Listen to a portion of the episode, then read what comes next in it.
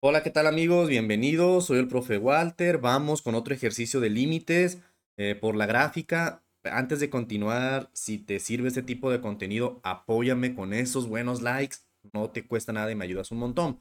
Bueno, recuerda, el programa que yo recomiendo para hacer las gráficas es GeoGebra, ¿ok? Ese programa a mí me gusta bastante, es gratuito, es libre, lo puedes instalar en tu dispositivo electrónico, celular, computadora, tablet, iPad, etcétera.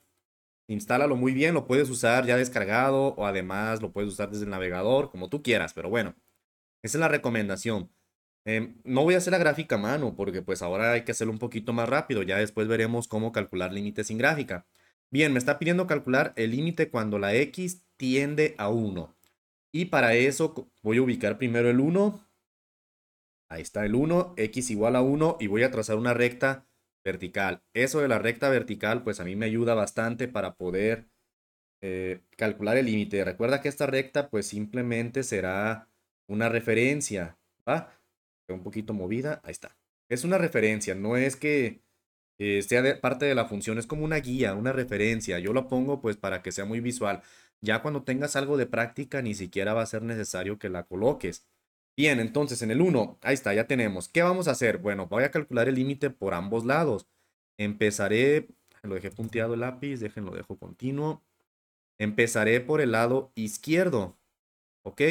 Y para indicar que vas a calcular el límite por la izquierda, pues tendremos la siguiente simbología. Límite cuando x tiende a 1 y le voy a poner una potencia como con un menos.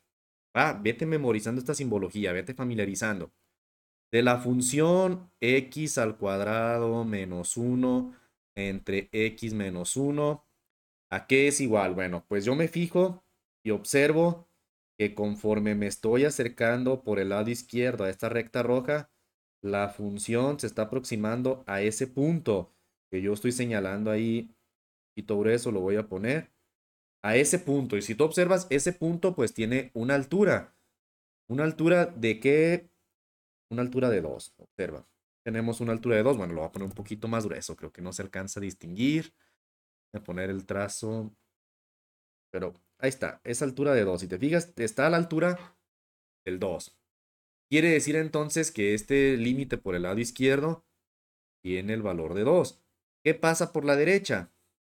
Bueno, por la derecha, recuerda la simbología límite cuando la x tiende a 1, le ponemos un más, eso significa por la derecha, de la función x al cuadrado menos 1 entre x menos 1. ¿Y qué pasa por la derecha? Pues yo observo que viene la función, viene, viene y se está acercando al mismo punto. Pues tiene el valor de 2, de acuerdo a la gráfica.